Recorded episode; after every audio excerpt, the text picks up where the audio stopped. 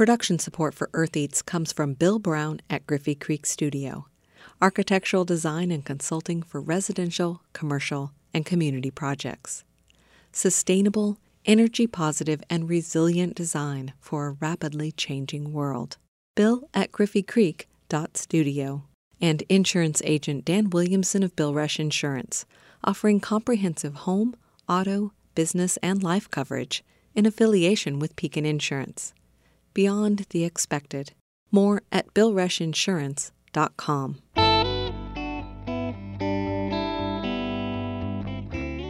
From WFIU in Bloomington, Indiana, I'm Kate Young, and this is Earth Eats. This week on our show, we're hearing stories from the local food scene here in Bloomington, Indiana. From coffee shops to garden towers to tacos and bakeries, we're asking how businesses are adjusting to the COVID 19 restrictions. Stay with us. President Trump has signed an executive order to shore up the country's meat supply. That comes after thousands of meatpacking workers have contracted COVID 19, causing some plants to shut down, even as others remain open. Meatpacking companies have put a hodgepodge of safety measures in place in response to the outbreak. As Harvest Public Media's Christina Stella reports, some employees still worry about their health. When employees at the Smithfield plant in Crete, Nebraska clock in, they might pass a flyer taped up by the locker room. Some will stop to read it, if it's in their language. Hundreds will miss it while hustling to work. According to employees, this is how Smithfield communicates with its staff during a pandemic. I just feel that's wrong. You walk by it, you read it. If you don't see it, then you don't get the information. That's a worker at the Smithfield plant. She didn't want her name being used for fear of losing her job. Workers and advocates across the region say companies haven't been clear with workers about how the pandemic is affecting their plants. She says that's made a scary few weeks even harder to navigate. Communication is a big key during something like this. I am very grateful that I am working and I have a job right now, but it's just very stressful. Nebraska's COVID 19 policies don't include large employers like meat packers. Eric Reeder, president of Local United Commercial Food Workers 293, wonders if that's because some policies, like social distancing or relaxing attendance rules, could hurt a company's bottom line. Unless you lay off workers and slow the lines down, it's very difficult to be able to separate actually on the line. And I think that at times production takes a primary focus over worker safety. Until recently, there weren't any federal or state safety guidelines for meat packers. Reeder says policies initially ran the gamut. None of this is uniform. We, we're negotiating with each plan, and so we end up with this hodgepodge, and every location is different in some way. Those discrepancies have impacted workers in various ways. Some packers issued raises, and others gave out extra sick pay, no questions asked. Some, like JBS in Grand Island, Nebraska, initially wanted a positive COVID 19 test and rolled out bonuses for anybody who didn't miss work during the pandemic. At least 40% of the area's cases are now tied to that plant. One Cargill worker in central Nebraska was sent home for two weeks for coughing at work. She also didn't want her name used for fear of losing her job. She didn't have COVID 19, but was told the company only offers 10 days of pandemic leave we did have to cut back into my savings to actually make it through the week. And now I have nothing. I paid my bills and my car payment, and now I'm waiting on next week's paycheck. And I'm lucky if I'm going to get one. Now, if she actually gets sick, she has no safety net. That's a terrifying prospect for many workers. We don't want to take it home to our families, but we can't go without a paycheck either. We wash our hands so many times a day. I think my hands are honestly cracking.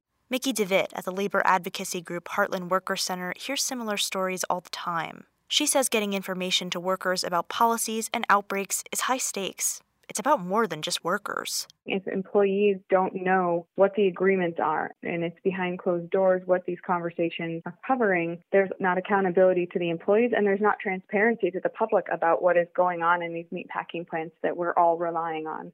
In a pandemic, the fate of any meatpacking town is tied to what's happening at the plant.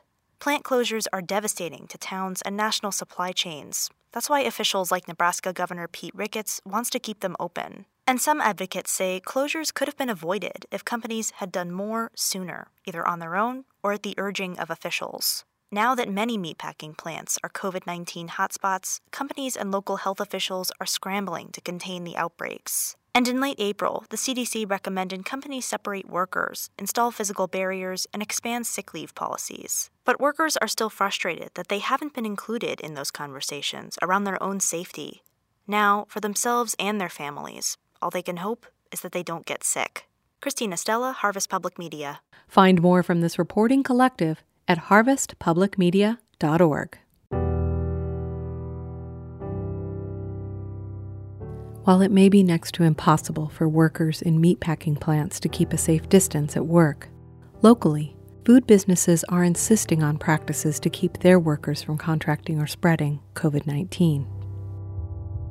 This week on Earth we're hearing from several local food businesses about adjustments they've made in response to the restrictions. Though restaurants and cafes can no longer host customers inside, since they provide food, they are allowed to offer takeout and delivery. When things started to shift in mid March, Two Sticks Bakery on South Washington in Bloomington quickly moved to takeout only and closed down their seating area.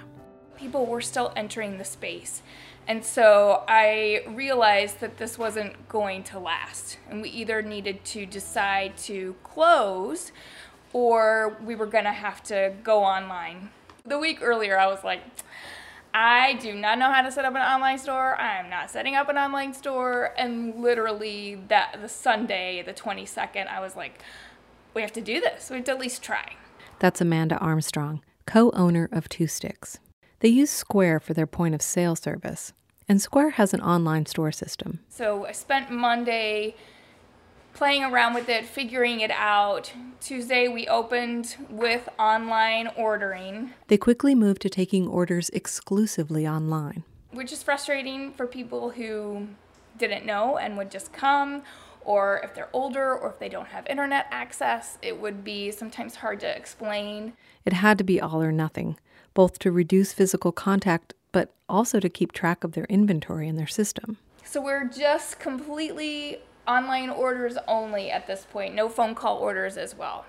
The next question How's business? So we have kind of a goal number in our mind. We know what that number is that we need in order to make a profit, not just break even, but make it worthwhile to be open. So that whole first week, I was definitely paying attention to the numbers, and we exceeded them every single day. And I mean, every every day since then it has been amazing. Like extraordinary numbers for regular times, let alone carry out only quarantine times. It's been in incredible, incredible. A few days after this interview, they posted on Instagram a request for patience from customers. Apparently, Two Sticks sells out on their online store within minutes of opening at 7:30 a.m. In a way, it's a good problem to have, but it makes for some unhappy customers, and some of them are quite vocal. Luckily, there's plenty of grateful and supportive customers too, who are just happy that Two Sticks is making it work in the midst of a pandemic. And speaking of making it work, we're still in business. Pilar Gonzalez of Pili's Party Tacos has made some changes and remains open in downtown Bloomington. They have a taco truck parked outside of their recently opened storefront on South Walnut. Their storefront offers groceries, so customers are allowed to enter the store to shop for food. But to keep things contact free, they have a new payment system. Touchless. Your close. car close to it and it will take your payment. That's Armando Pio Quinto, Pilar's husband, who's also involved in the business. So you can stop by their spot at 109 South Walnut to place your taco order and while you're there, you can pick up some spices and other ingredients for Mexican cuisine, or choose from a selection of Mexican breads and pastries from Indianapolis. They're also taking orders over the phone. They call uh, me. They call, we get it ready. We don't have any delivery service. We don't know how to navigate in that area. We only have pickup. Pilar says she also doesn't want to have to charge more for deliveries or use a delivery service where customers would have to pay more. She knows that a lot of people are short on cash right now, and she wants her food to remain affordable. Business is definitely down by about 50 to 70 percent. They would normally be entering the busy season for food trucks as the weather warms and outdoor events are planned. We before this happened, we start hiring a lot of people for events coming in. In recent weeks, a couple of apartment complexes in town have invited them to bring their food truck to the parking lot to serve residents for lunch. This has worked out well with everyone observing the social distancing and getting a break from working in their home offices.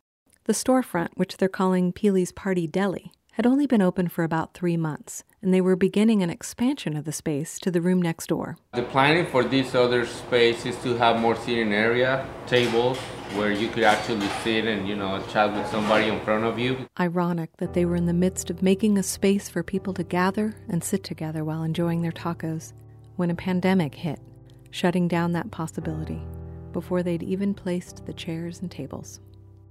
After a short break, we'll talk with Jeff Grant from Hopscotch Coffee about the significance of tables and chairs for his business. Stay with us.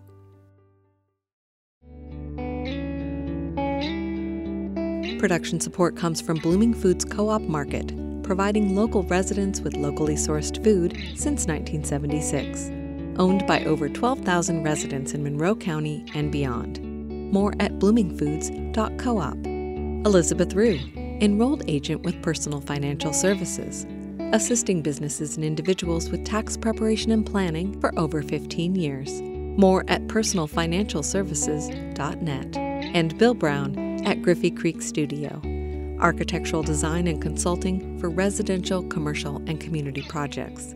Sustainable, energy positive, and resilient design for a rapidly changing world. Bill at griffeycreek.studio.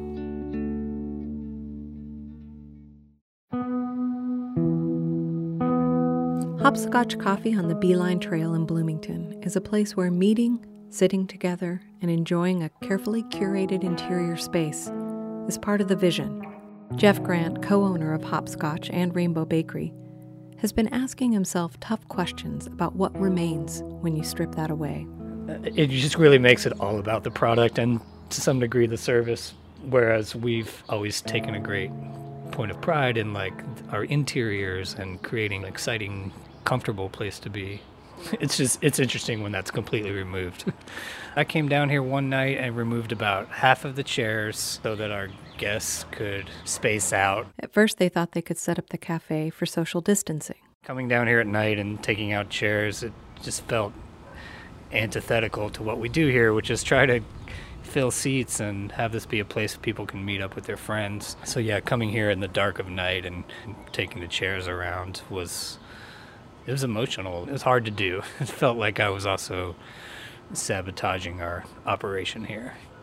Pretty soon after that, within a day or two, we decided we needed to just fully shut down, you know, kind of st- strategize rather than just keep making adjustments on the fly and try to educate ourselves as much as we could as to how we could be safe. When we were closed for those two weeks, we spent one of those weeks just kind of sitting around confused about what to do. It wasn't like we closed down and really immediately went to action. We were stressed out and unsure of how to proceed. And it was like you woke up in the morning feeling like you had an idea of the best way to proceed. And by the time we went to bed, it was just everything was uh, up for reconsideration. We were depressed.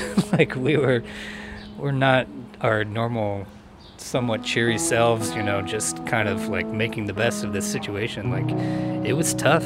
When they opened back up, they did so with extreme caution. Employees had the option to stay home if they chose, and they took all the precautions to keep staff and customers safe. They take orders and payments online or over the phone. They prepare the orders, and customers pick up on the covered patio. It's a two person operation with one employee in the middle of the room near the door and a barista preparing the drinks behind the counter. They can carry out the process while maintaining the required distance between each other and with customers. The orders are placed on a table on the patio, and the employee goes back inside behind a closed door. All staff wear masks and gloves. Because we serve food, we were declared essential and we were luckily able to open back up. But even that was something we questioned. We were like, okay, well legally we're essential, but are we? Like is it is it worth it? We've had customers that work at the hospital that we were able to talk to and they were very reassuring and saying, you know, no, this is helping people cope. And it's really helping people get through the day and that really feels important right now if we can do that in a safe manner. I don't know how to say this, but like our customers are you know they're regulars and we so we appreciate them on that level but it also feels like a, a really specific cross section of people that come here. We're not a kroger we don't see everybody. You know we see a variety and a diversity of people here. These are our friends. It's our business community and it felt like more than that. So thought of like directly putting all those people in danger it just didn't seem like anything we wanted to play around with. Just down the trail from Hopscotch is Cardinal Spirits. I spoke with co owner Jeff Wuslich about how they have adapted to the new conditions. You know, we've been fortunate here at Cardinal Spirits. We've always done some carry out, and we've had our bottles to go and bottled cocktails to go and cans to go. So we were able to pivot quick, pretty quickly to that. They also quickly began making hand sanitizer. As soon as we saw that we had the ingredients and that there's starting to be a shortage on it, we started making it. Uh, and we've been able to give it out for free to individuals still every day. We give out free small bottles or they can fill up their own bottle. And then we've been able to provide to uh, first line responders initially for free as well. And then now we're in a position to make enough that if organizations can buy it, we ask them to pay for it, and that helps pay for our labor, our workforce, of course, um, and then allows us to keep giving it out for free. Initially, we were making it from our own high proof spirits, which was expensive and painful. and, and, and now we're making it with denatured spirits, and it's an alcohol that has an additive in it that makes it very bitter so that um, people wouldn't drink it. So it's really preventing kids or anybody else from alcohol poisoning. So it tastes really terrible, but that's okay because, you know, we're not drinking it. It's unusual for Cardinal Spirits to make something that tastes terrible, but uh, here we are. um, we've been able to source that. It's actually made in Indiana. We're getting it by the tanker. We got a tanker this morning, and we're able to um, use that in our products. The other strategy they adopted was to announce on social media the minimum they needed to sell each day to keep going here's the bottles and the canned cocktails and the cocktail to go mixers that will keep our team employed. We, we set those goals early in the morning and then we, we let people know when we've met those goals and we say, you know what, we're good. Go support another local business. You know, our costs are covered. Um, thank you for the support. Almost every day we've met our goal. There was one day that we didn't meet our goal, and it was okay because we also did a huge giveaway Big Red Liquors giving us $5,000 to hand out hand sanitizer. I mean, we had a line down the street handing out gallon jugs and small bottles. And I think that may have kept uh, some of our regular customers away. So that was like the only day we didn't get it. But I think the rest of the time we've been really very fortunate to be, you know, meeting our goals. And with that, plus the hand sanitizer, we feel like we've been in a, a good position to support our employees and the community. Bottles of alcohol and canned cocktails work really well as takeout items. A hot plate of vegetarian poutine? Not so much. To me, going out to eat is about the whole experience of going out to eat. It's not just picking up some food. Toby Foster is one of the owners of the Owlery, a vegetarian restaurant on the square in downtown Bloomington. Toby doesn't believe what they have to offer in their cozy spot translates well to a takeout model the whole reason that that we wanted to open a restaurant and do a restaurant in the first place is because we like going out to eat. I think we have a great wait staff. I think that we have a really inviting atmosphere. I think we have a great beer selection. The feeling of the feeling of everybody being there working a busy shift and getting people getting people their food right when it's made and you know having that like team spirit kind of thing that happens in a restaurant at a on the good nights, um, you know, is really great. I don't know. It's just not very fun to to go to work and you know you make something and it's good and it's hot and then you put it in a box and watch it sit on the table for 25 minutes until somebody comes to pick it up and you're just thinking like wow that sandwich was probably really good 30 minutes ago and then they come and you have to still charge them $11 or whatever he was also unhappy with all the disposable packaging they were sending out the door. And more importantly, he wasn't certain that they could run a takeout operation while keeping the employees and customers safe from contracting or spreading the virus. We, you know, have delivery people coming in, so we can do a lot to try to keep everything safe, but then you still have to have these other people coming in that have been to you know, who knows how many different restaurants between here and Indianapolis or here in Chicago. So, after trying takeout for two days, when the stay at home order came down from the governor, they decided to completely close. Really, I, I think that everyone, at least as, as far as they expressed to me, was pretty on board with that decision. I think a, a lot of people already had expressed to us that they didn't want to be working either because they were nervous about getting the virus or had family members that they were nervous about spreading it to or things like that. So like I said, most people seemed to think it was the right the right call. Toby Foster and co-owner Ryan Woods advised their staff on applying for unemployment. They also organized an online fundraiser selling totes and t-shirts with an original design from a former employee. Toby says they have strong customer support and people were very generous. They raised around $6,000 and distributed it between their employees. I spoke with Willow Laganza, an IU student who works at the Owlery. She said the extra cash came in handy during those weeks before the stimulus check arrived and unemployment kicked in. She was worried about having to use money she'd been saving for medical expenses. But money wasn't the only issue for her. I felt frustrated and a little at loss because I live just in a studio apartment and it's on the ground floor. So it's just one room. And as things got more and more locked down, I started feeling like a little more and more stir crazy. It felt kind of strange waking up to the same wall every day. I miss going to work. I miss seeing all of my coworkers and like I love all of them a lot. Um, so it's kind of sad. it's kind of sad that such a such a crucial point of social interaction for me. That's really the best job I've ever had.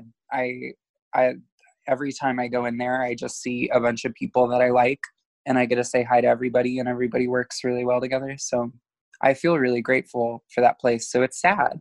It's really sad not being able to go there.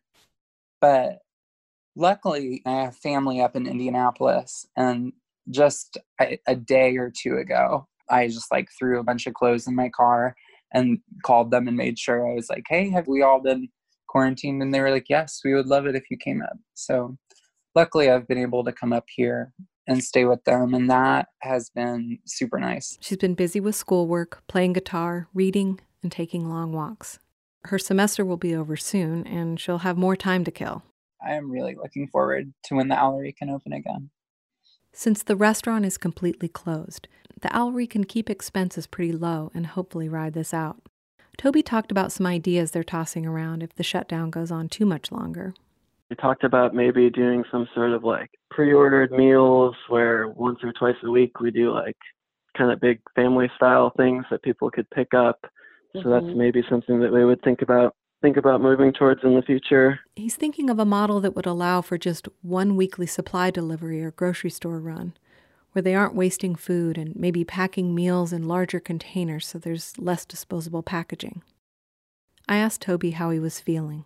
I feel like there's not a whole lot I can really do about it, and I am, I think I'm fairly good at accepting situations that I can't do anything about.